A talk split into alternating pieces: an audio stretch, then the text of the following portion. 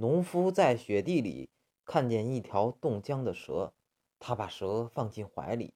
到家后，蛇还未醒，农夫就将其放入一个精致小罐儿。为了蛇醒后不致挨饿并早日康复，他还往里加了些许人参、枸杞等滋补品。